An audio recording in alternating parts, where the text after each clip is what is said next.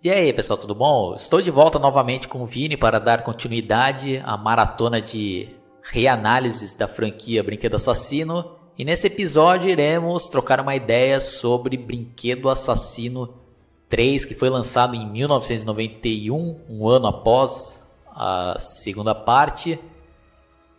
E sem embaçar demais, né, já vamos começar a falar aqui do filme, que se passa oito anos né, após os acontecimentos da parte 2, né, Vini? Isso. Ele, ele foi feito em 91, mas se passa em 98, assim, agora, pela nova cronologia. E, curiosamente, 98 é o ano de lançamento da Noiva do Chuck, que a gente ainda vai analisar mais para frente.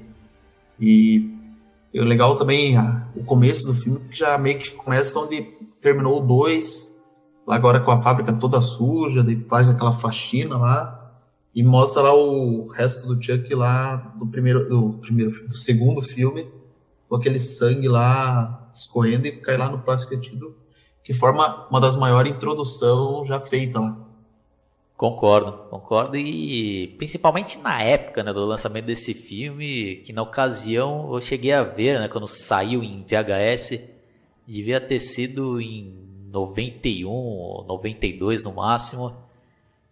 E aquela computação gráfica ali utilizada né, para fazer essa abertura era algo né, muito bem feito. E mesmo revendo essa cena hoje em dia, eu ainda considero muito bem feita. E sem contar a trilha sonora, né, o, o Vini.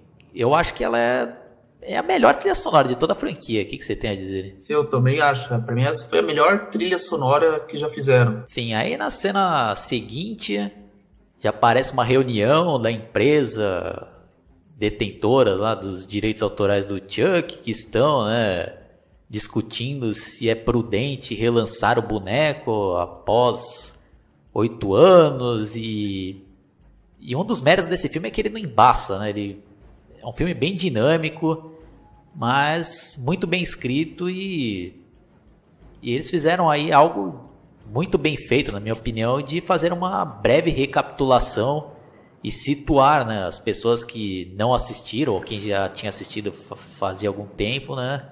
Que mostra lá, né? Ah, a nossa empresa né, sofreu muitas críticas negativas né, após do, esse escândalo envolvido, envolvendo um, o garoto né, Andy Barkley que acusava né, de o, do boneco bonzinho estar possuído pela alma do estrangulador Charles Lee Ray. Mostra também uma foto lá né, do, do Charles Lee Ray. O que, que você achou dessa desse método que eles Bom.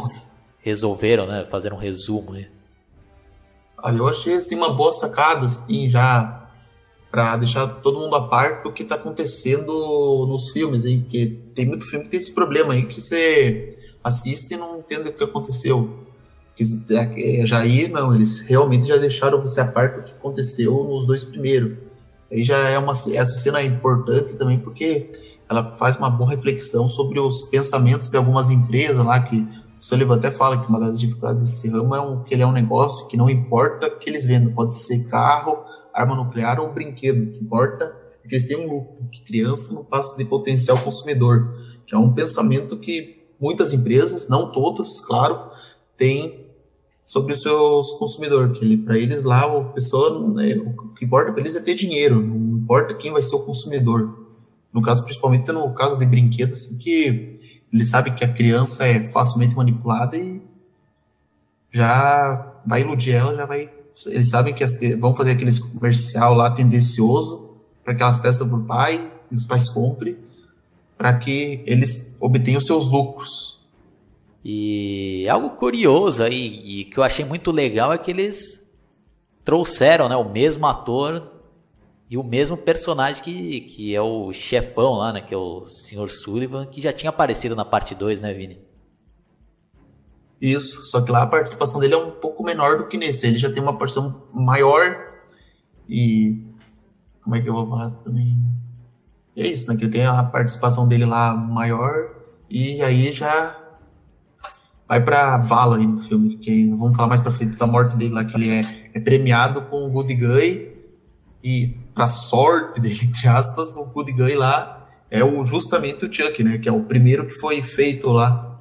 Aí na sequência temos a cena né, no qual o Sr. Sullivan já está em casa, tentando relaxar, ligando a TV. E um cenário muito bem feito ali, né? Com uma iluminação bem escura, já trazendo aquele clima ali, né? De suspense que o Chuck iria né, atacar a qualquer momento. Aí tem aquele joguinho, né, que o Chuck sempre faz com suas vítimas, né, de, de ficar brincando e zoando, né, e desliga a TV, aí ele vai ver lá embaixo do, do sofá se acha o controle, né, e a gente fica naquela apreensão se o Chuck já ia meter um, um espeto na cara dele, né, mas e como o Vini já tinha dito no outro podcast lá, o Chuck é um filho da puta, né? Que gosta de ficar brincando com suas vítimas antes de matar. Aí ele fica, né? Fazendo aquele joguinho, aí põe o controle, tira controle, né? E coloca o taco lá, né? E o cara vai atacar lá. Aí, aí tem aquela cena lá que os outros, né? Good guys começam né, a falar um com o outro, né, Vini? Ah, é. Essa é outra cena marcante lá ele até consegue fazer um dos bonecos calar a boca e o outro, consequentemente, lá calar a boca, e daí já vira lá, o Chuck tá aquela tacada assim na cabeça dele lá, e já fala uma frase marcante dele lá, que é não se meta com o Chuck. Daí o Sullivan meio que fica sem reação lá, ele fala, oh meu Deus, já vai levantando assim. Só que assim, eu até achei meio engraçado a forma que ele levanta, porque ele não corre, só fica assim, levanta como se fosse a coisa mais normal da face da Terra de um boneco vivo já vai calar da flechada certeira na dele. Não, e... não, mas des, desculpa interromper, mas é só para lembrar que ele já tava com as costas já meio ferrada porque o Chuck já tinha jogado umas bolinhas de gude, o cara tropeçou e caiu que nem um ah, é verdade, né? palhaço, né? né de costas lá e pafit lá. É. É um, outra cena lá em, marcante lá dele liga todos aqueles brinquedos lá, tudo vivo, quer dizer, vivo não, né? Tudo ligado, ele lá sem entender o que tá acontecendo lá. Mas é uma cena até assustadora, assim, você vê um monte de brinquedo ligado lá. Pelo menos eu, quando criança, eu tinha até. Assust... Ficava um pouco assustado com essa cena, né? Porque na hora eu vi o Sullivan até me dava dó, porque eu, às vezes eu tenho meio dó de pessoas assim na cidade sofrendo alguma, alguma coisa. Só que na época eu não tinha percebido que o Sullivan era um tremendo filho da puta também. E aí temos, né, aquela cena genial lá que o Chuck pula né, em cima dele né, com ioiô e começa a enforcar. Com aquela cara de psicopata, né?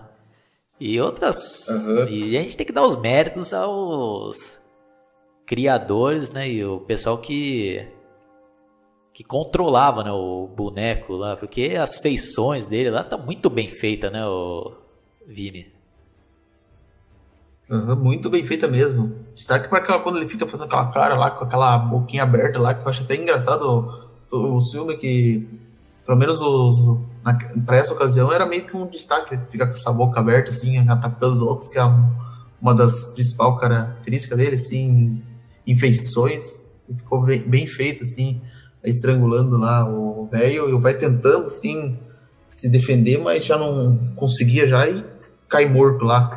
E o Chuck já faz aquela frase dele, como nos velhos tempos, nada como estrangulamento para ativar a circulação. Inclusive, Oswaldo, pedi para você colocar até na descrição um link de um vídeo com as frases do Chuck que eu fiz aí, que para não ficar muito longo assim, a gente falar todas as frases, daí para o pessoal conferir essas frases marcantes do Chuck nesse filme. Sim, boa sugestão. Aí ele vai lá, né, no computador, né, e né, tentar achar lá algumas informações do, do Andy, descobre que ele está né, inscrito lá, ou matriculado na escola militar. E tem uma polêmica nesse daí, né, o, o Afine, aí nos fóruns, né? Desde a época do Orkut, pensava, ah, mas como? Tinha internet, né? Como que ele achou, né? Pois é. Inclusive que é um comentário, é, tipo, é o mesmo que você tentar achar pelo em casca de ovo. O pessoal quer achar uma desculpa para dizer que o filme é ruim, mas esse negócio aí nem é motivo para você criticar, até porque esse arquivo não pode ser dito que é exatamente também uma internet, pode ser só um negócio de Word que o Sullivan tinha guardado, e até, e até onde eu sei, no final lá do, nos anos 80, acho que já tinha até internet, e não é tão absurdo o Chuck saber mexer, porque vale lembrar que ele já foi humano um dia, antes mesmo de ter acontecido ele virar boneco, ele pode já ter alguma vez na vida dele mexido no computador, então não é tão absurdo ele saber mexer. Sem contar também que é, é, um filme futurístico, ele foi feito em 91, mas se passa em 98, então não é tão absurdo a ideia de ter uma internet, apesar de que a internet no ano de 98, de verdade, ia ser bem diferente, né? Aí já é aqueles computador com aquela tela toda preta e letra verde. Você chegou a mexer num computador dessa época, do começo dos anos 90, Oswaldo? Ah, não, eu só via. Nunca cheguei uhum. a mexer. Então, é, pra gente que assistiu o filme, a gente, nossa, computador, né? Era algo de outro mundo, né? Nessa época, né? Que eu sou mais velho que o Vini, então eu cheguei a assistir o filme quase na época do lançamento, né? Bom, enfim, a gente não vai ficar perdendo muito tempo aqui né, nessa discussão, mas acho que isso daí não, não perde nada. Eu acho que, que nem o Vini falou, é arrumar, né? Pelo em ovo, né? Nem sei se. Pelo em casca de ovo, isso. só dizer que o filme é ruim. é, Ó, aí de... pessoal também. Pode falar, pode falar. E daí depois temos a cena lá do Andy Barclay chegando na escola militar, que também é um outro motivo que o pessoal quer achar desculpa para criticar, porque nesse filme agora ele foi interpretado pelo ator Justin Walling, não pelo Alex Vincent. O pessoal fica falando, ah, esse ator é horrível, não sei o quê, só porque não era o Alex, o Alex Vincent no papel. Eu acho até isso aí não é nem questão de opinião dizer que foi ruim, sim de achismo mesmo, porque é só porque o pessoal não aceita que trocaram o ator, sendo que a troca do ator era bem justificável, já que o Alex Vincent só tinha 10 anos de idade lá em 91, então não ia ter como ele reprisar o papel. Isso aí foi uma troca justificável criticar por troca de ator você só faz se não tiver uma justificativa e for qualquer besteira, que nem lá teve um exemplo assim que vou ter que usar aqui, que é do filme lá do Pestinha lá, que no primeiro e segundo tinha o John Ritter e o ator Michael Oliver, e daí no três trocaram o ator e, e, e até o pessoal se revoltou. Isso sim era um motivo justificável para o pessoal ficar revoltado. Agora, e no Brinquedo Assim 3 é inútil isso daí de ser que ele é horrível porque não tinha o Alex Vincent no elenco. O Justin Walling mandou muito bem, tanto que ele até ganhou o prêmio de melhor ator jovem na época. E o legal é que tipo, ele conseguiu pegar bem o personagem, ele faz todo o ente lá traumatizado por tudo que aconteceu no primeiro e segundo. Então, não tendo que se queixar da atuação do Justin Walling, ele mandou muito bem no filme. Sim, aproveitando aí o, a deixa. Aí vamos só fazer um parênteses aqui, já para fazer uma pequena né, discussão. É, no meu ponto de vista, acho que foi uma ideia genial que eles tiveram, né, de avançar no tempo e colocar aí a, o cenário né, principal desse filme, o exército, né, que já dá uma outra cara pro filme, né? Eu, eu particularmente não gostaria de ver um outro filme parecido com o 1 e o 2, né? Com Chuck perseguindo novamente lá o Andy Barkley criança, né? Indo atrás dele é, novamente. Ficaria é... muito repetitivo, não ia ter sentido fazer, tipo, fazer um e dois com ele criança, beleza, normal. Agora, fosse fazer um terceiro filme, ficaria muito forçado. Daí sim teria lógica o pessoal dizer que o filme é ruim, dizer, talvez não ia ficar ruim, mas ficaria repetitivo, então não ia ficar legal. Então, por isso também que o 3 foi bom, por dar uma avançada no tempo. Independente se trocar o ator do Andy ou não, o filme ficou ótimo, assim, foi bom eles terem dado essa avançada no tempo e também foi legal agora dar um indie mais velho lá, hum, ainda, tipo, traumatizado, tudo, mas foi legal, assim, agora ele ter do, que, de certa forma, tem que vencer o medo dele, isso que eu também gostei bastante desse filme. Sim, então podemos continuar aí, né? É, e daí, depois aí tem aquela cena lá do coronel Cochrane conversando com ele, falando que ele tinha passado por vários lares adotivos e queria saber por que ele, outra lá que tinha separado dele da mãe dele, que ela estava ainda sob tratamento. Daí ele até fala que, daí o coronel pergunta por que, que ele não para no nenhum, ele fala que não consegue se adaptar, porque daí toda aquela pessoa do lar adotivo é estranho. Daí até, depois o coronel Cochrane já vendo lá as fichas dele lá, fala assim, ó, eu vou dar uma chance para você, você passa por maus bocados, mas você é baderneiro e eu tenho problema com gente assim porque eles não se encaixam no sistema, e daí fala, não, você tem que crescer e parar com essa fantasia de brinquedo assassino, que é uma coisa até engraçada, no ponto de vista das pessoas que não conhecem o Chuck lá, e vão achar que o Andy é louco. A gente entende que o Andy passou por aquele trauma, mas do ponto de vista dos outros é como se o Andy fosse maluco. E o Coronel Crane meio que ainda, assim, até aquele momento acha que ele é maluco. E fala pra ele, não, você tem que parar com essa fantasia boneco assassino agora se tornar homem. Que a gente transforma pega mijão e transforma em homem.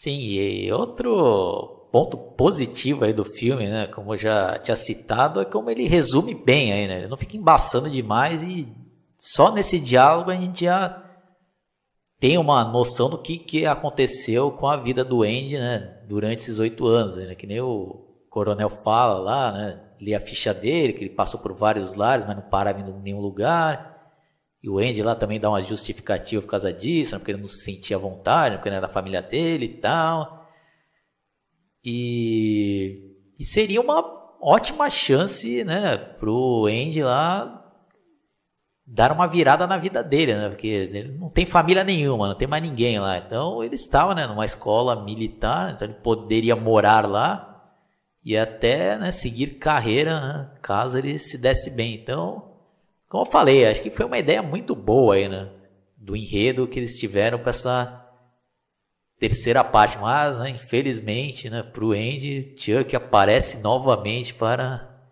né, continuar estragando a vida dele, né?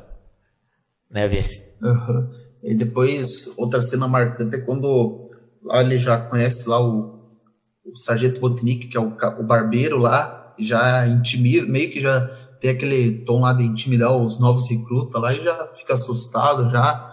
E daí tem a cena que ele vê o comercial dos Guy lá e ele já fica toda aquela cara de pasmo lá, com o zoião arregalado, enquanto o Tyler, que é outro personagem marcante, que a gente já vai começar, ainda vai falar mais para frente sobre ele, fica lá com toda aquela é, emoção, assim, fica feliz em ver, similar ao Andy lá no primeiro filme. Eu achei muito boa essa cena aí. Aí na sequência também já somos apresentados a outro personagem marcante, né, que aparece o Andy lá chegando no quarto, né, vendo lá e já traz um aquele suspense característico dos outros filmes, né? Que ele começa a olhar para o armário e escuta, né? Algo lá de dentro. E quem está assistindo o filme pela primeira vez, tudo leva a crer que é o Chuck que está lá dentro, né? Mas quando ele abre lá o armário, vê lá, né? Um rapaz todo amarrado lá, né? E fala aí o restante da cena, eu. Ah, sim, né? ele já pergunta o que houve, ele fala, não, foi o Shelton e os seus lacais que me amarraram aí. Ele até depois o que ajuda ele, ele se apresenta lá como Andy, daí o White Gus fala assim, ah, você deve ser novo aqui, porque eles não toleram qualquer forma de, de individualidade. Ele fala que não tem nada pessoal com o nome, né? Nada pessoal com o nome. Ele fala assim, já se apresenta lá como Barclay. E o White daí até já fala o seu primeiro nome, que é Harold Albrey, para não ter problema, assim, enquanto ele ter apresentado o seu primeiro nome. Daí depois já corta, daí ele até fala, pergunta lá quem que é o Shelton. Ele fala ah, é, que o Shelton é um deus ali, que não pode esperar a piedade dele. Até fala uma coisa que faz sentido, assim, pelo ambiente que eles estão. Ele fala bem-vindo ao inferno, Barkley. Aí na sequência temos a cena no qual todos os alunos lá estão enfileirados, né, para seguir lá as ordens lá de, de ordem unida. Não sei se é chamado assim lá, né? Mas é, é, aí aparece, Aí aparece o Shelton lá, né, inspecionando, né? E para na frente do Andy. É, você que é o novato. Ah, como é que você está? Né? Você está bem? Ah, tudo bem. Ah, bem. Quem disse que você pode olhar para mim? Né? Não lembro o que ele fala, seu cretino. Né? Não lembro agora as palavras que ele fala. E já começa a escolher. Ele fala assim, ele fala assim quem, quem disse que você podia me olhar? Você sabe que sou eu! Daí ele já fala Shelton, não, ele fala, não, é é Tenente Coronel Shelton, seu imbecil. Daí ele fala, e o Shelton fala, não, não, é Tenente Coronel Shelton, senhor.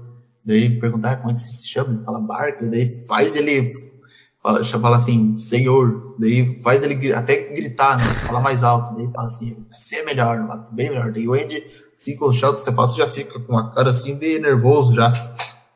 Já dando, entendendo que, que não vai ser nada fácil essa nova retomada na vida dele na escola militar, né?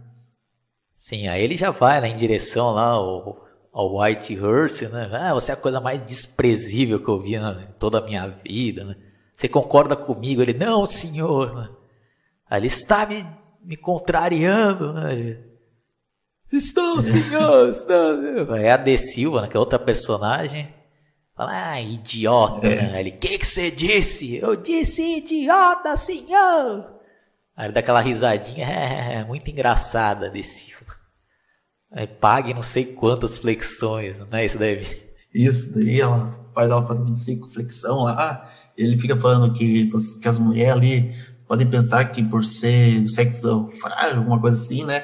é, tem direito a mais privilégios, mas ele fala, podem esquecer, porque a mesma regra aqui se aplica a todos, independente se é homem ou mulher, ou criança, né, porque tem aquelas lá que são criancinha também. Ele fala só, aqui só os mais aptos sobrevivem. Bom, aí dando uma resumida aqui, pode ser que a gente pule algumas partes, né, para não ficar algo muito longo, mas aí também temos outra cena marcante no qual o Tyler vai lá no na parte que chega as correspondências, né, para os alunos lá, e vai perguntar se tinha chegado alguma carta do pai. Aí o coronel lá e o sargento, não, não chegou, então. Aí ele fica com uma cara né, de triste lá, que a gente tem uma leve noção que parece que, que o pai dele lá era da Força Aérea. Acho que eles mesmos citam lá, né? E. Isso, ele fala que ele pilota jatos e defende o país já. Isso já dá a entender que ele é da aeronáutica. Isso. Ele, ah, mas temos uma missão para você, né? O Tyler a entrega lá uma caixa gigantesca, ah, entrega isso daqui para o novo aluno, né? Vende o barco. Aí o engraçado é que a caixa é quase do tamanho do Tyler lá, né? E ele todo estabanado, uhum. vai e puff, bate em um lá, então ele cai no chão, é um, é um dos caras lá, dá um chute na caixa. Aí ele vai subir a escada e derruba da escada, a, escada, a caixa vai rasga e o Tyler lá vê que que trata-se de uma caixa né, do, do Good Guy, né? Ele fica com uma cara né, de alucinado lá, né?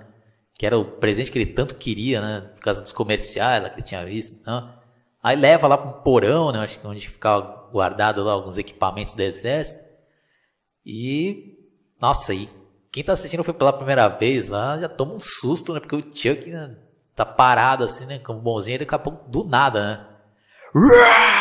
Putz, já sai de dentro da, da caixa e o moleque cai para trás lá. Ah, eu pensei que você só falava três frases, né? Ah, sou uma versão melhorada. E genial aí, né? Como quem escreveu os diálogos, porque dá a entender lá que o Chuck já é um cara já sem paciência nenhuma e tendo que lidar com o moleque lá, né? Bobão, inocente, né? Fazendo umas perguntas idiotas, né, Vini? Isso. Porque o Chuck, como, quer dizer, o Charles Ray já não é muito paciente, assim, já vê uma piada meio que ignorante lá, já irritando ele lá. Mas aí depois ele já vem com aquele pensamento: espera um pouco, eu tenho um corpo novo e eu não contei para ninguém meu segredo. Daí ele já se revela lá pro Tyler, que daí isso aí foi a sacada. Agora o, o alvo do Chuck não era mais o Andy, sim esse Tyler. Mas ele ainda queria se vingar do Andy por tudo que ele passou nos dois primeiros filmes. Eu achei também foi boa sacada agora dar um novo alvo pro Chuck agora, né? Ainda mais porque o Tyler ele não sabe o que aconteceu com ele, já, já se aproveita da inocência do Tyler porque ele vê lá, não, isso é mais fácil de eu iludir. Eu vou passar uma para esse guri aí. Verdade. Aí tanto que ele, né? Aí ele dá uma de ator lá, tentando ser mais paciente. É, não sei o que lá, né? Vou contar, né? segredo. Aí, tá. Ele, ah, vamos fazer uma brincadeira. Ele põe o moleque lá pra ficar deitado no chão, ah, fecha os olhos. Aí ele começa a fazer lá, né? O, o ritual dele característico lá Isso. de Dambalana. Putz, saiu o céu de novo lá, né? Igual no 1, né? E no 2 também, quando fechava o tempo Isso, lá. No 2 que fica. Aí. Isso. Aí quando tava quase conseguindo, né? Aparece lá, né? O, o coronel e um outro. Isso, e um outro militar lá. Coronel Cochrane e um outro lá, que eles estavam indo lá para já fazer os preparativos para os jogos de guerra lá. Isso, que as coisas estão guardadas lá, eles estão indo preparar lá e já vê lá, dá um susto e vê o Tyler lá falando: o que, que você tá fazendo aí? E o Tyler fala lá: eu tô brincando de esconder a alma. é genial, né? O... Quem escreveu nessas cenas é. aí, porque como eu já comentei em outras oportunidades, né? Esse daí é um tipo de filme que eu creio eu, né? Não posso afirmar que eles escreveram lá, mas não com, com o objetivo, ah, vou fazer um filme engraçado, né? Porque quando eles já têm esse pensamento, né? Como acho que foi o caso aí, né? Do, da noiva e filho de Chuck, né? Que na nossa opinião, além de ser um desrespeito, não tem graça nenhuma. Né? Uhum. Ser um, negócio bem idiota, mas nesse daqui não, né? Acho que eles não tiveram, né? O intuito, ah, vamos fazer um filme engraçadinho. Tinha cenas engraçadas por causa né, das situações absurdas e a gente se colocando né, nos diferentes pontos de vista. Né? Então a gente né, se colocando na pele lá do, do coronel vendo aquela cena lá, né, do Tyler lá com o boneco e o Chuck, né, mais uma vez se mostrando ser um filho da puta nato, né, já congelou e virou bonzinho. E né, uhum. ainda escutando ele, o moleque falando, ah, estamos a brincadeira de esconder a alma. Né? Pode continuar aí. É, e daí já ele fala assim, não, mas vamos brincando de boneca, isso aí é coisa de menina. Daí o, o, cara fala, não, não, mas ele é meu amigo. Ele fala, não, mas você sabe que não pode responder um oficial superior? Ele já pega o Chuck lá e leva. Inclusive, assim, essa era uma cena que mais me dava ódio quando eu era criança, que ver o cara pegando o Chuck e ia querer destruir ele. Na verdade, até hoje, se eu assisto esse filme, como eu agora já tenho uma simpatia pro Chuck, né, porque ele é meu personagem predileto, né, e eu até hoje fico quase com raiva lá quando o velho pega lá o Chuck para jogar ele no lixo lá. E depois tem aquela outra cena marcante lá que já corta lá pro eles marchando lá, o Andy lá, e ele vê o Chuck lá sendo levado pelos cabelos lá pelo coronel e dá aquela congelada de cena, né? deixa a câmera lenta com a voz distorcida lá. Ele fica lá com aquela cara de assustado. É uma cena genial também. E depois tem aquela lá do diferença do rifle da arma que eu, é melhor você comentar que você para fazer a cena mais marcante para mim é, mas vou deixar com você comentar sobre essa cena. É, ele já toma já uma chamada ali e volta para a realidade, né? Ele tá tendo aquele trauma lá, né? De né? olhando lá e derrubando o rifle no chão. Aí o Shelton, barca! Né? Já, ah, o que, que você está fazendo né, com os rifles, né? Esse daqui é o melhor amigo, né? Do... Ele fala mais ou menos isso, esse daqui é o melhor amigo de um soldado. É, porque eu não... Eu não, é, eu não entendo muito assim, de ar. O soldado é seu melhor amigo, dá para entender? Já coloca fazer ele segurar o rifle. É uma coisa assim. Isso. Ele é que eu não entendo muito de armas. Aí na cena original, né? Com áudio original em inglês é, é muito marcante, né? Porque o Shelton está extremamente né, puto ali, né? Ele, This is not a gun, it's a rifle, né? Dá um berrão e o cara fica com uma cara de bunda ali, né? O Andy, né? É. Aí ele. Aí ele, é, então, acho que é bem assim, engraçado. É que negócio, né? Eles não tinham o intuito de fazer engraçado, mas só assim acaba dando. tendo seus momentos engraçados, mas era na medida certa. Eles não exageravam em nada, tudo moderado. Não é igualzinho lá na noiva filho que ficou ridículo. Aí ele pede lá, né, pro parceiro dele, ah, Elis, né? Como é que ele que chamava mesmo o cara, né? Major Ellis. É, ele, ah, Major Ellis, mostre para o barco né, a diferença de, de um rifle para uma arma. Aí tem outra sacada sensacional. Ele, ah, essa é uma, uma arma serve para atirar. Isso daqui, né, é um rifle serve para enfiar na tua lomba, né? Não fala isso, né? Tô zoando aqui. É, mas podia muito bem ter falado. Ele não fala, mas bem que poderia ter falado. Aí ele, ah, isso serve para brincar, né? E, e pega né, na genitália. Aí os caras tiveram também outra sacada genial, né? Os caras focam a cara do White Hearst, tá com uma cara de bunda olhando assim, graça. É. Ah, é engraçado, né? Essa daí, diferente de várias outras cenas né, de outros filmes, essas pelo menos eu acho engraçada pra caraca. Aí depois, né, na sequência temos outra cena genial ali, marcante, que é quando o coronel pega o Chuck e joga né, na caçamba de lixo, lá do caminhão de lixo, né? E durante que o cara já tava quase esmagando os lixos, né? Aí o Chuck, né, fica desesperado. Ah, socorro! alguém me ajuda, fazendo um escândalo. Aí, aí, o motorista lá, ah, onde você está, né? Espera, eu vou ir ajudar você. Onde você está, né? Ah, estou aqui, né? Aqui no fundo. Aí o cara entra lá na, caçamba, lá pra procurar, né? A pessoa. E o Chuck, né? Mais uma vez sendo né, o filho da puta de sempre e começa a esmagar o cara lá dentro, né? O Vini dando a risada característica dele. Daí depois já vai lá, o pessoal escuta o grito, vai lá correndo, vê lá o que tá acontecendo, mas chegaram um pouco tarde e vê lá o braço dele para fora lá, porque já tava morto já. Daí depois tem uma outra cena, né? vem a cena marcante, que é quando o Chuck pega lá o canivete, meio que passa lá no pé do Andy, né? meio que corta, né? Você nem chegou a cortar, acho que isso. Passou lá o gume sem ser a parte afiada, aí, só para dar um susto nele mesmo. E já fala, ah, quanto tempo, meu amigo. Daí já a fala, não, você morreu, nós te matamos. E ele fala, não, você sabe o que dizem, você pode reprimir um bonzinho. Até uma cena engraçada, quando ele vê lá uma revista Playboy lá, ele fala, nossa, você cresceu mesmo. Ele já fala os objetivos dele e tá com um sapato nele lá, começa a bater nele, e chega lá o Shelton lá, e acho estranho lá isso, né? Porque no entendeu, acha que o cara é louco lá, fala assim, o que, que você tá fazendo aí? Tá querendo a mamãe, é? É genial também essa cena. A gente se coloca, né, na visão ali do Shell, tá abrindo também. a porta lá e vendo, né, o Andy com o boneco batendo no chão. O cara vai, pô, que crianção, né? O cara no exército, né, boneco batendo no chão. Ou esse cara tem sérios problemas é. mentais, ou, né, vai saber. Aí começa a pegar no pé, o que você tá fazendo aí tal, né? Não sei o que lá. Ah, e aí ele vê, né, que o sapato dele tá todo já ferrado, né? Ah, pode avisar ao White Horse que eu achei outro escravo, né?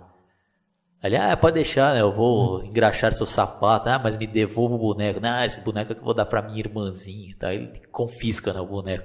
Aí já na sequência já temos outra. Na sequência temos outra cena ali, né?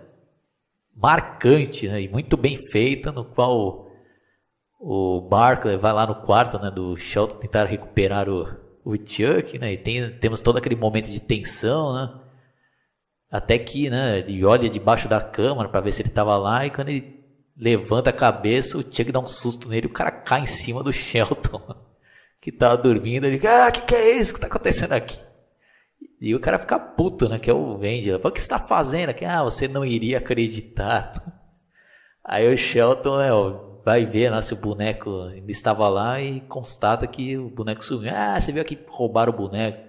Não, não fui eu e tal. Ah, mas alguém foi. Aí já faz um escândalo lá né, no, no alojamento, né? Que aparece todos os outros né, alunos lá, perguntar o que está acontecendo. Aí já o Shelton lá já pronta, né? Já manda todo mundo ficar marchando debaixo da chuva, né? Dá um castigo para eles, né, Vini? Isso, que é essas coisas meio que típicas de escola militar ou exército, lá que se um deles cometer um vacilo, todo mundo, a punição vai ser coletiva mesmo, para quem não fez absolutamente, nada. Aí ficam lá tudo lá marchando já, até fica puto lá, entende? Até um deles até joga ele lá no chão lá e fala, ah, você tá morto, seu idiota. Depois também tem a cena lá do Chuck lá tentando pegar o Tyler, né? Porque de noite, com todo mundo dormindo, seria o melhor horário para pegar ele, só que o Tyler, né, que na cabeça dele acha que ele quer brincar, já se esconde dele lá, dificultando lá pro Chuck, já o Chuck lá mostrando aquele nervosismo lá, ah, que ódio, droga, nem fala, né? E depois fala, né, quando tá andando no corredor lá e tá falando, oh, vem me pegar. E ele fala, oh, maldição. que até é engraçado, né? Que ele queria, ele quer logo, ele tem pressa, né? Porque também é justificável, tá com pressa, porque senão vai ficar preso no boneco para sempre. E o Tyler lá só brincando aqui, já fica visivelmente irritado já com o Tyler. Sim, aí nessa mesma noite, né, a De Silva e uma amiga estavam indo lá, né, no, no lugar onde ficava a ficha, né, dos alunos para tentar, né, ver lá algumas informações do Andy. E elas dão uma lida lá e tal, e depois constatam, né? E acham o Taylor lá brincando, né? Com boneco. E elas, ah, o que você tá fazendo aí? É, vem aqueles papos furados de novo lá. E ela pega, né? O Chuck e começa a passar batom nele. Aí o Taylor, ah, não faz isso. Ele é menino. Meio chatinho, né? Esse Tyler nessa hora né? É. É engraçado. Aí depois lá que ele sai, o Chuck já tenta tirar o batom lá e fala, agora é merda. Depois ele é uma outra morte marcante, que é a do Coronel Cochrane lá, que se infarta lá, com, só de olhar o Chuck, ele já fica assim, ah, você deve estar tá brincando comigo lá. Mas o Chuck ainda, mesmo assim, porque o Chuck queria matar ele, vai infarta na hora, atrapalhando o tinha plano. Mas o Chuck, mesmo assim, ainda fica aquela carinha lá, indo lá, a situação do velho lá, até que ele cai lá na mesa de vidro morre. Aí já aparece lá o IML lá pegando o corpo e o Shelter falando, ah, nossa, como é que podem, o cara sobrevive à guerra do aí já cai morto, não faz sentido. e o Andy já olhando lá, porque o Andy já sabe, né, que por experiência própria, que, que essa morte não foi assim do nada, foi o Chuck que causou ela. Ó, oh, se não me engano, eu também acho que quase depois, é, logo depois, né, temos aquela cena lá no refeitório, né, no qual o Andy quer ir lá falar com o Tyler, ele toma uma rasteira e cai lá e é zoado por todo mundo, não tem isso daí também?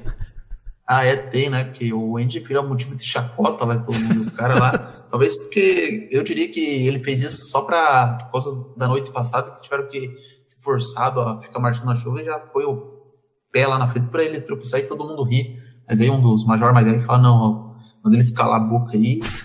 E o outro lá, o Major, fala: Não, não, esse silêncio aí. O Andy vai lá daí sentar lá perto do Tyler, que é a área das crianças menor, né? Já que é como se fosse, é, como se fosse uma turma de fundamental, vamos dizer assim. Ele já fala do Chuck e o Tyler teima, né? Fala assim: Ah, você só tá com ciúme porque ele é meu amigo e não você. E até dá o canivete para ele usar como precaução, né? Porque ele vai precisar, ele sabe disso. Aí outra cena também que eu acho muito engraçada e aí aparece lá no sargento lá, né, dando uma olhada no, no corte de cabelo né, do, do pessoal, ele pega né, uns pela cabeça, ah, está muito grande, né? Passe lá terça-feira. Passa na cabeça de um lá, ah, sei o que lá, né? Um cara que tá carequinho, ele, ah, isso que tá, tá certo. Aí, é. Aí ele passa depois lá no, no White Horse, ah, que que é isso, né? Passe depois, né, do, do almoço, né? Aí o Andy dá uma olhada lá, ele, ah, o que, que você tá olhando, novato, né? Aí passa a mão na cabeça e a dublagem tá muito bem feita, ele, quarta. É, a dublagem é sensacional, inclusive quem dublou ele é aquele ator lá, o Jonas Mello, que além de um excelente ator, também é um excelente dublador a dublagem dele ali no Sargento Potnick ficou demais. Principalmente nessa cena aí, ele lá avaliando lá os alunos para ver quem tá cabeludo e quem tá com a cabeça raspada ou semi-raspada e que não precisa cortar. E a morte desse cara aí também é sensacional lá, que Chuck queria já brincar lá de raspar a cabeça do Chuck. Aliás, eu, eu tava pensando se todos fizeram o Chuck de cabelo curto, no do Chuck que a gente vai falar mais pra frente, não foi meio que. Pode ser, é, parodizar isso que ele queria fazer. É, faz sentido agora pensar que talvez foi para parodizar isso que o sargento ia fazer no Chuck. Daí já passa na valha no pescoço e já fala: Presta, você tá morto, e dá aquela risadinha cadavélica dele lá. Que é um. Na dublagem ou no original fica sensacional essa cena. É, mas. Dublagem clássica. Mas é. Tudo de bom. Mas é um negócio absurdo, assim de tão absurdo, é engraçado, né? Porque o cara é tão fissurado por ficar raspando a cabeça dos outros que o cara. Depois que ele acha o boneco que estava né, embaixo, é outro bagulho absurdo também, né? É. Parando pra pensar, né? Que ele vai abrir lá o, o armário e o Chuck tá lá dentro. Por que, que o Chuck tá fazendo lá embaixo do armário? É, é ele. Pensou, o que, que o Chuck vai fazer lá dentro lá? Deve ter alguma coisa lá que, sei lá, vai que tivesse alguma droga lá, ou um negócio que ele ficou cheirando lá, sei lá. Foi pra se esconder, não sei. É, chega a ser engraçado ele lá, escondido no negócio do barbeiro. Não, aí o sargento olha pra esquerda, pra direita, né? E tem a brilhante ideia, né? De, o cara tá tão fissurado em ra raspar a cabeça dos outros, o cara tem né, a mania de até a do boneco querer raspar lá, né? É. Só que nessa daí o cara senta, né? Legal na graxa, né? O cara toma uma navalhada no pescoço e. E lembro que eu não era pequeno também, fiquei, né? Horrorizado com essa cena. Né? E outra coisa que a gente esqueceu de citar, porque, e a gente esqueceu de citar, ô, Vini, que antes disso daí ele já tinha cortado o cabelo do White Hearst, né? E durante esse, né, esse assassinato, o White Hearst aparece lá porque ele tinha esquecido, né? Uma boina lá e presencia, é, né? É, tinha esquecido a boina dele já tem umas, é, a, a, sorte, entre aspas, de ver lá o Chuck vivo lá matando o sargento. É, e também uma coisa que eu não podia deixar de citar é a forma como ela é assustadora, essa cena. Outra coisa que torna ela assustadora também é aquela cara inocente do Chuck. Que agora eu tava pensando, o Chuck, na verdade, o Chuck com cara de bonzinho é muitíssimo mais assustador do que aquele de cara com porque a graça é essa. Sim. Ele tá com aquela cara de bonzinho e daí depois se revela e mata a pessoa na hora. Tipo, aquela cara de bonzinho que ilude qualquer pessoa. Isso que tava graça no filme. É um rostinho bem angelical do boneco. Parece sim que não vai fazer nada, mas é do mal. Isso que é assustador de verdade, não aquela cara toda desfigurada da noiva do Chuck que a gente ainda vai falar. Exatamente. Assina embaixo aí no que você falou. Bom, aí na sequência, né, temos lá, né, o, os alunos lá da, da escola militar, né, todos enfileirados, preparados para o jogo lá, né, de tipo de tiro lá, né, de Isso. guerra. Aí o, o responsável lá né, explica, né, vai ter o time azul, o time vermelho, né, e todas as armas aqui, né, tem tiro de de tinta lá e dá uns tiros lá. E nesse meio tempo, né, o, aparece lá né, o Chuck trocando as balas né, do time vermelho pra bala de verdade, né? Filha da puta esse cara também, né? Esse Chuck. Isso. É que ele vê lá que quando ele fica observando esse negócio de jogo de guerra, ele percebe que o Tyler tá na equipe vermelha e o Andy na equipe azul. Então ele se aproveita dessa situação para sabotar o jogo. Tipo, colocar as balas de verdade na nos rifles da equipe vermelha com o intuito de que na hora que fosse disparar, um desses acabasse matando o Andy sem querer e assim ia ficar livre, né? Não ia ter ele para atrapalhar os planos, porque o Andy seria a única ameaça os planos dele ali, porque ele sabe, os outros vão saber que o Chuck tá vivo, no máximo aquele Whitehurst, né? Mas eu, ele ia ser morto também de qualquer jeito, teoricamente, né? Com esse plano, então não ia ter muito o que se preocupar. Ele, para conseguir passar lá uma do Tyler, ele tem essa ideia lá de trocar as balas para que matem os da equipe azul e que um desses venha se por acaso o Andy. Não, e é outra parte legal pra caramba também, né, o Vini? Acho que você concorda comigo nessa parte aí do dos jogos aí, né, qual eles vão lá acampar, né? Aí tem aquela cena na fogueira, né, no qual a De Silva conta lá umas histórias de terror, aí tem aquele diálogo dele com ela, né? Já tem aquele né? Os dois já vão se aproximando ali, tendo aquele romance, né, Vini? O que você tem a dizer? Aham. Uhum. Inclusive, até já fiquei pensando se, se essa cena, depois de eles terem se beijado, ter se beijado, não foi a meio que a deixa para eles pensar em fazer a noiva de Chuck depois, o Chuck até fala: Nossa, cara, eu preciso mesmo sair desse corpo. Eu fico pensando se essa frase já não foi meio que a deixa para eles pensar em posteriormente fazer uma noiva pro Chuck. Daí depois já tem a. Já corta já para outra cena, né? Que ele lá, que ele fala que afanou a tenda do Shelton e pegou um mapa dele lá, que é para poder localizar a equipe vermelha já para alertar o Tyler. Só que, para surpresa dele, o Chuck já tinha meio que passado lá e já tinha levado o Tyler e, e até aquela uma outra cena que eu acho bem legal é quando ele fala é, vamos brincar de esconder a arma e o Tyler fala, ah, já tô cansado dessa brincadeira besta aí. Quer dizer, ele fala brincadeira boba, não besta. E daí ele fala, ah, você é um pé no saco, sabia? Daí eu, ele fala, não, olha o linguajar, Charles. E o Chuck já perdeu a paciência, literalmente, e já fala assim, não, para de me chamar assim, porque é outra característica esse cara do Chuck, ele não gosta de ser chamado pelo seu primeiro nome, só gosta do seu apelido Chuck. Já irritado, né? Daí ele já fala, por que, que você tá com a faca?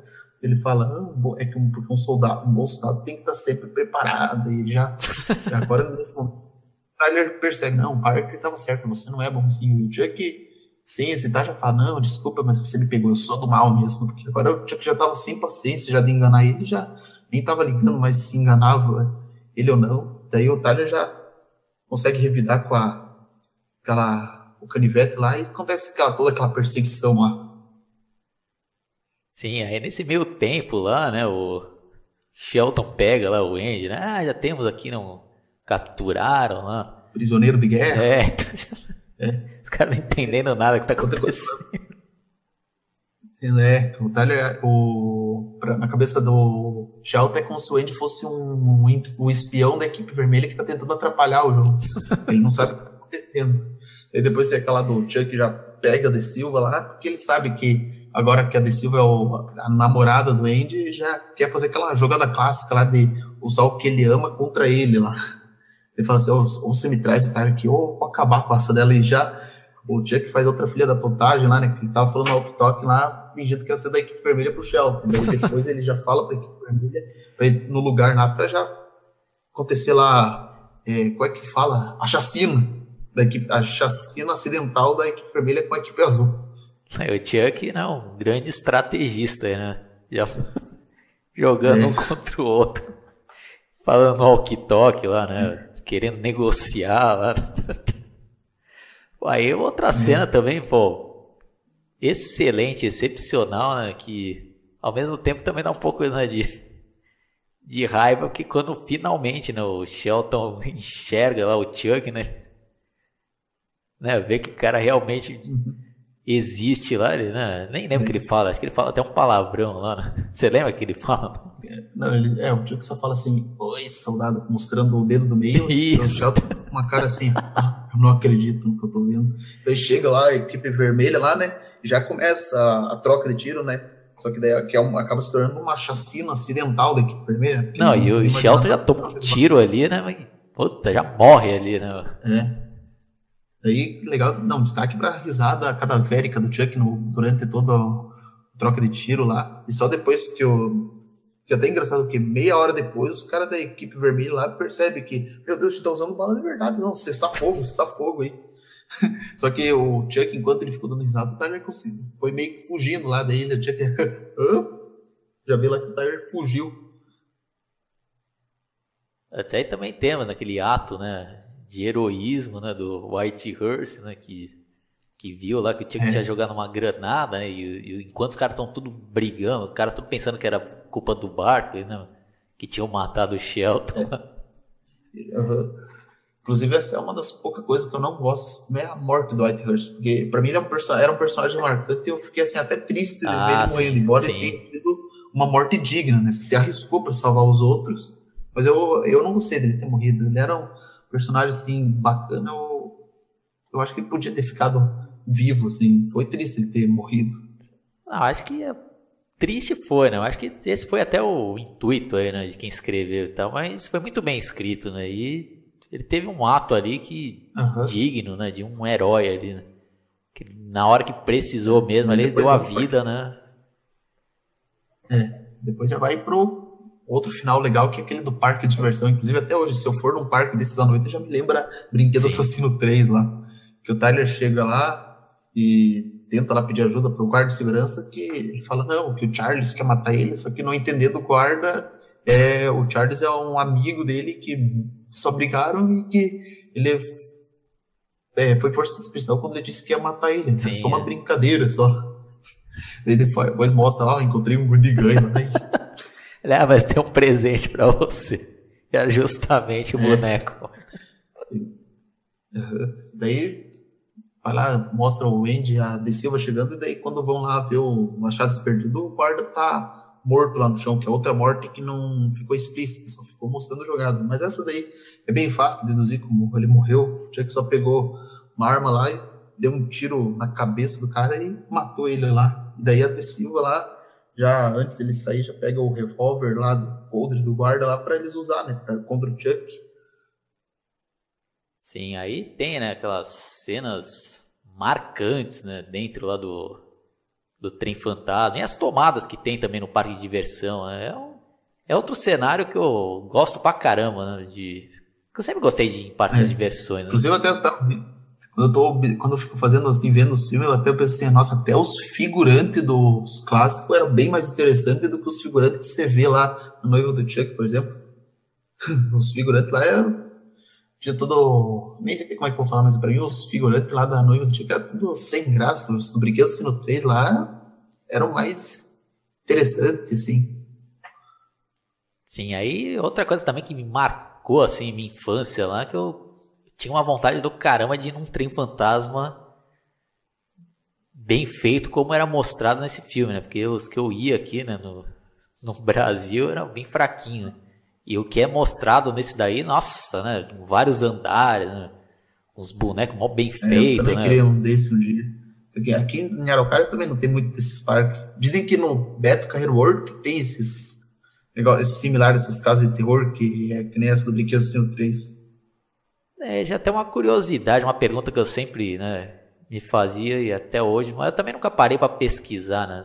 Acho que o Vini também não, sei lá se vai saber, né?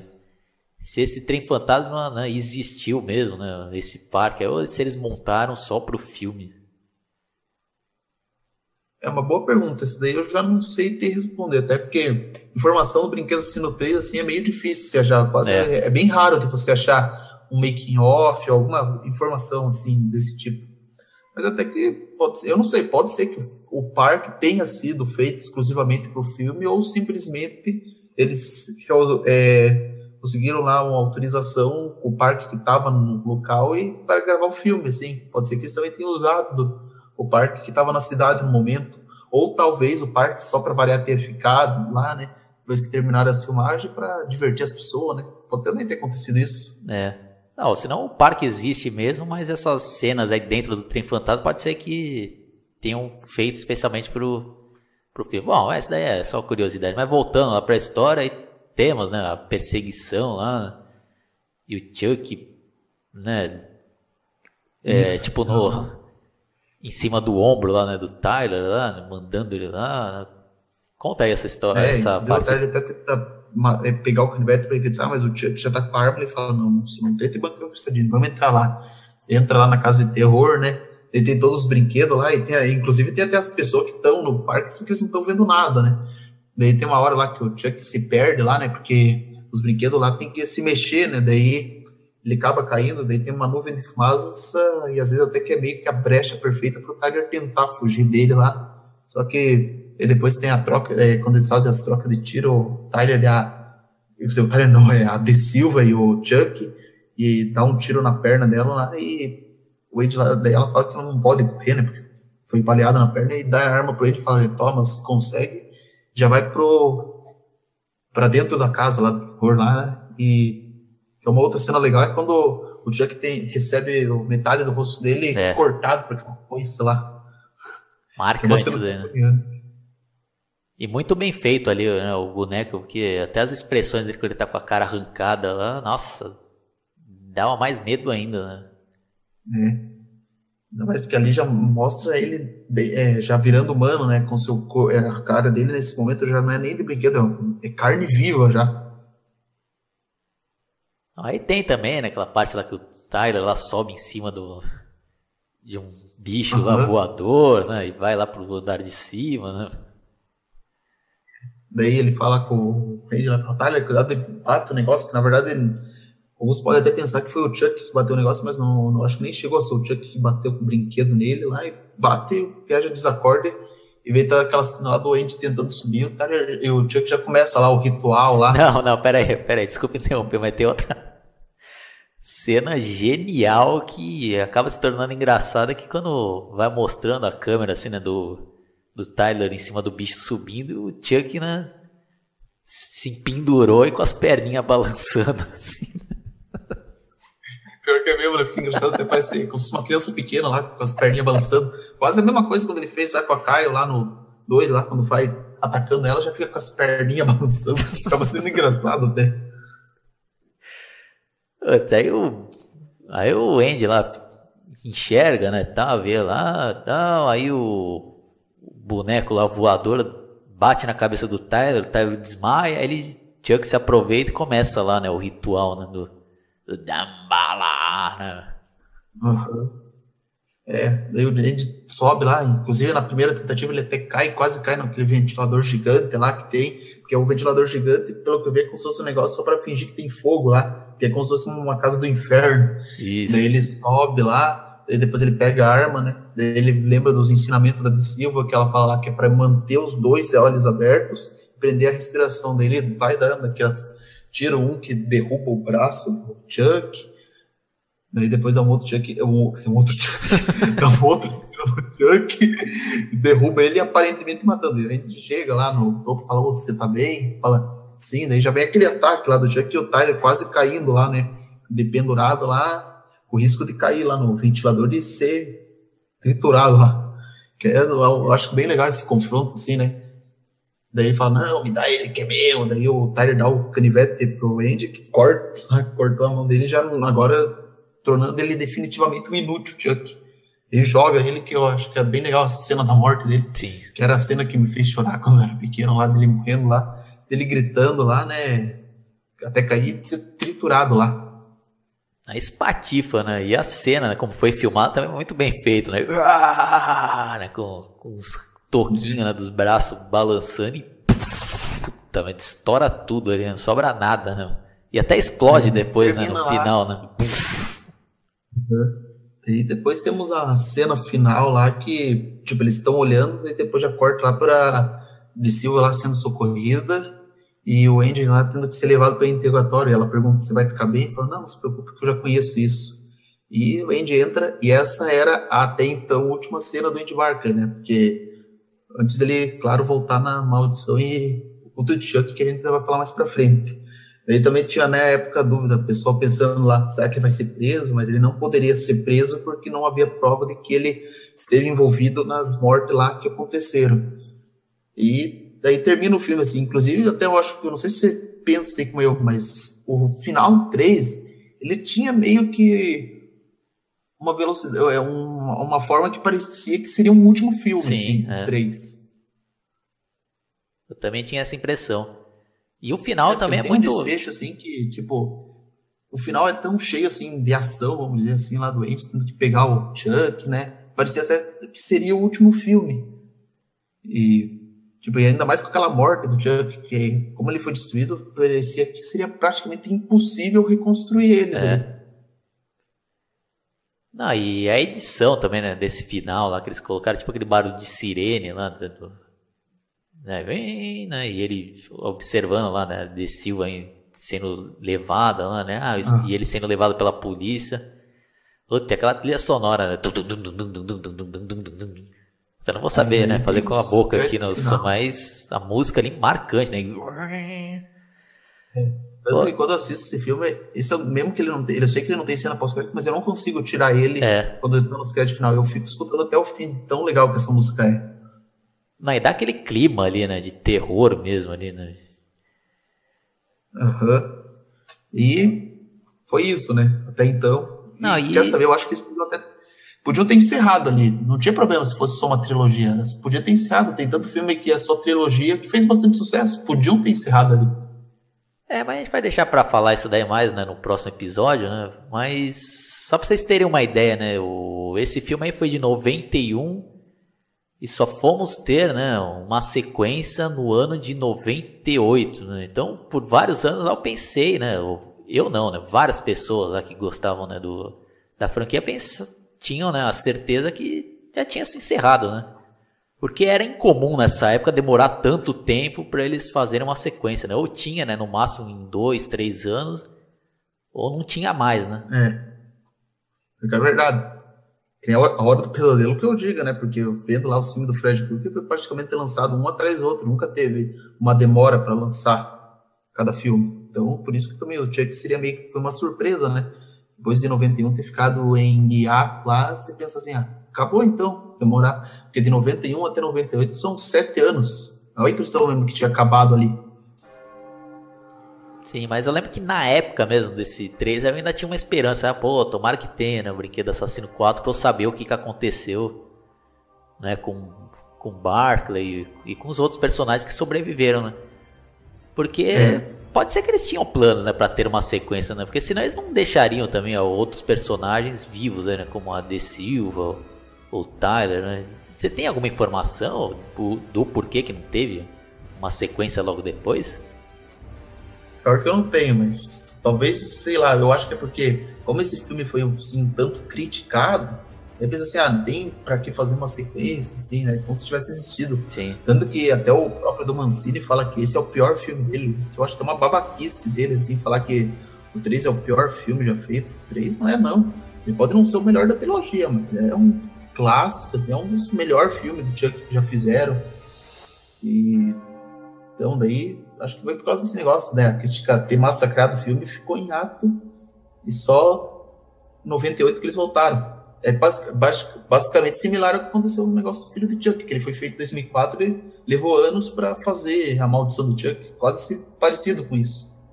É, mas eu posso dizer aqui porque eu vivi, né, a época mesmo do lançamento desse filme e tal, e eu não lembro de ter sido um fracasso esse filme aí, de o pessoal falar que era ruim, que era o pior de todos. Eles vieram com esse papo aí anos bem depois, né? Já na época do, do filho, da noiva de Chuck, que, que eu vi aí né, nos fóruns na internet, o pessoal começando a meter o pau nesse terceiro filme. Mas na época não, não tinha nada dessas críticas pesadas aí, né? Pode ser que pro estúdio lá, né, não, não seria interessante porque foi tendo uma queda, né? Acho que teve um, um enorme sucesso no né, primeiro filme, acho que o segundo. Eu teria que dar uma pesquisada, né, para ver se o segundo foi tão bem como o primeiro em termos de bilheteria, né? Isso que eu tô dizendo. Aí pode ser que o 3, é, né, teve a bilheteria não foi tão boa assim de 3. Pelo menos que foi o que eu pesquisei assim, né? É, aí não teve, né? Às vezes o retorno esperado por eles, aí eles, né, deram uma pausa ali e não ter mais né, uma sequência. É. Bom, mas. Só depois vamos... aí que resolveram fazer a sequência em 98. Que a gente vai falar mais pra frente, né? Da noiva do Chuck. Bom, então é vamos. Isso, né? Então agora vamos dar as nossas considerações finais, né? Como eu já disse aqui inúmeras vezes, eu sou suspeito para falar desse filme, porque é um dos meus filmes prediletos, né? Não digo só de terror, né? Filmes prediletos? Se eu for fazer uma lista, né, do, dos filmes que mais marcaram minha vida, vai estar lá, né? Brinquedo Assassino 3. E é um filme que consegue mesclar bem ali, né?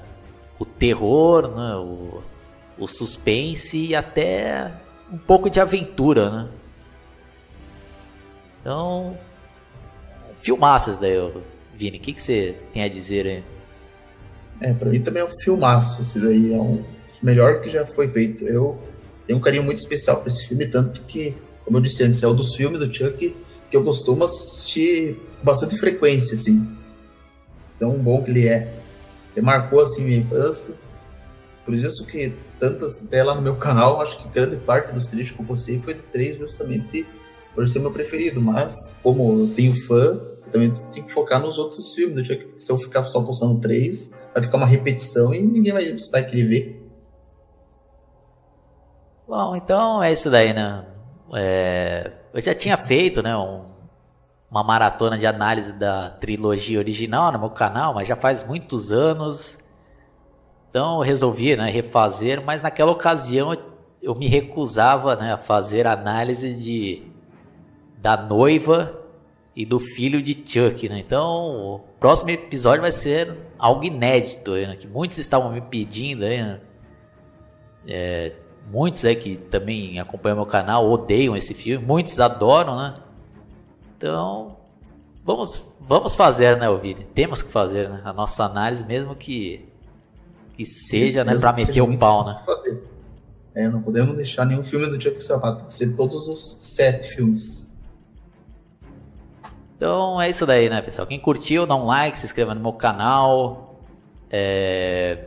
Aproveitem aí também, dá um clique no sininho para vocês receberem todas as minhas atualizações, porque o YouTube tá com essas daí, né, de não repassar, né, quando eu posto algum vídeo para a maioria dos meus inscritos, então muitos aí nem sabem quando eu posto, né, um vídeo novo. Entre também na minha página analisando filmes no Facebook e eu vou deixar para o Vini encerrar esse podcast e fazer né, um convite para visitar o canal dele. Com você, Vini. Então é isso aí, pessoal. Se inscreva no canal do Oswaldo e se inscreva no meu canal Getúlio Melo 002, onde eu posto conteúdos exclusivos do Brinquedo Assassino lá, trechos, montagens e até vídeos de curiosidade. E é isso, pessoal. E até a próxima. Aí também preciso fazer merchan do meu canal original, que é Getúlio Melo, que lá daí eu já não posto conteúdo do Chuck, é só conteúdo aleatório que eu posso, vocês também conferirem lá. Isso aí. Então, falou, pessoal. Até a próxima.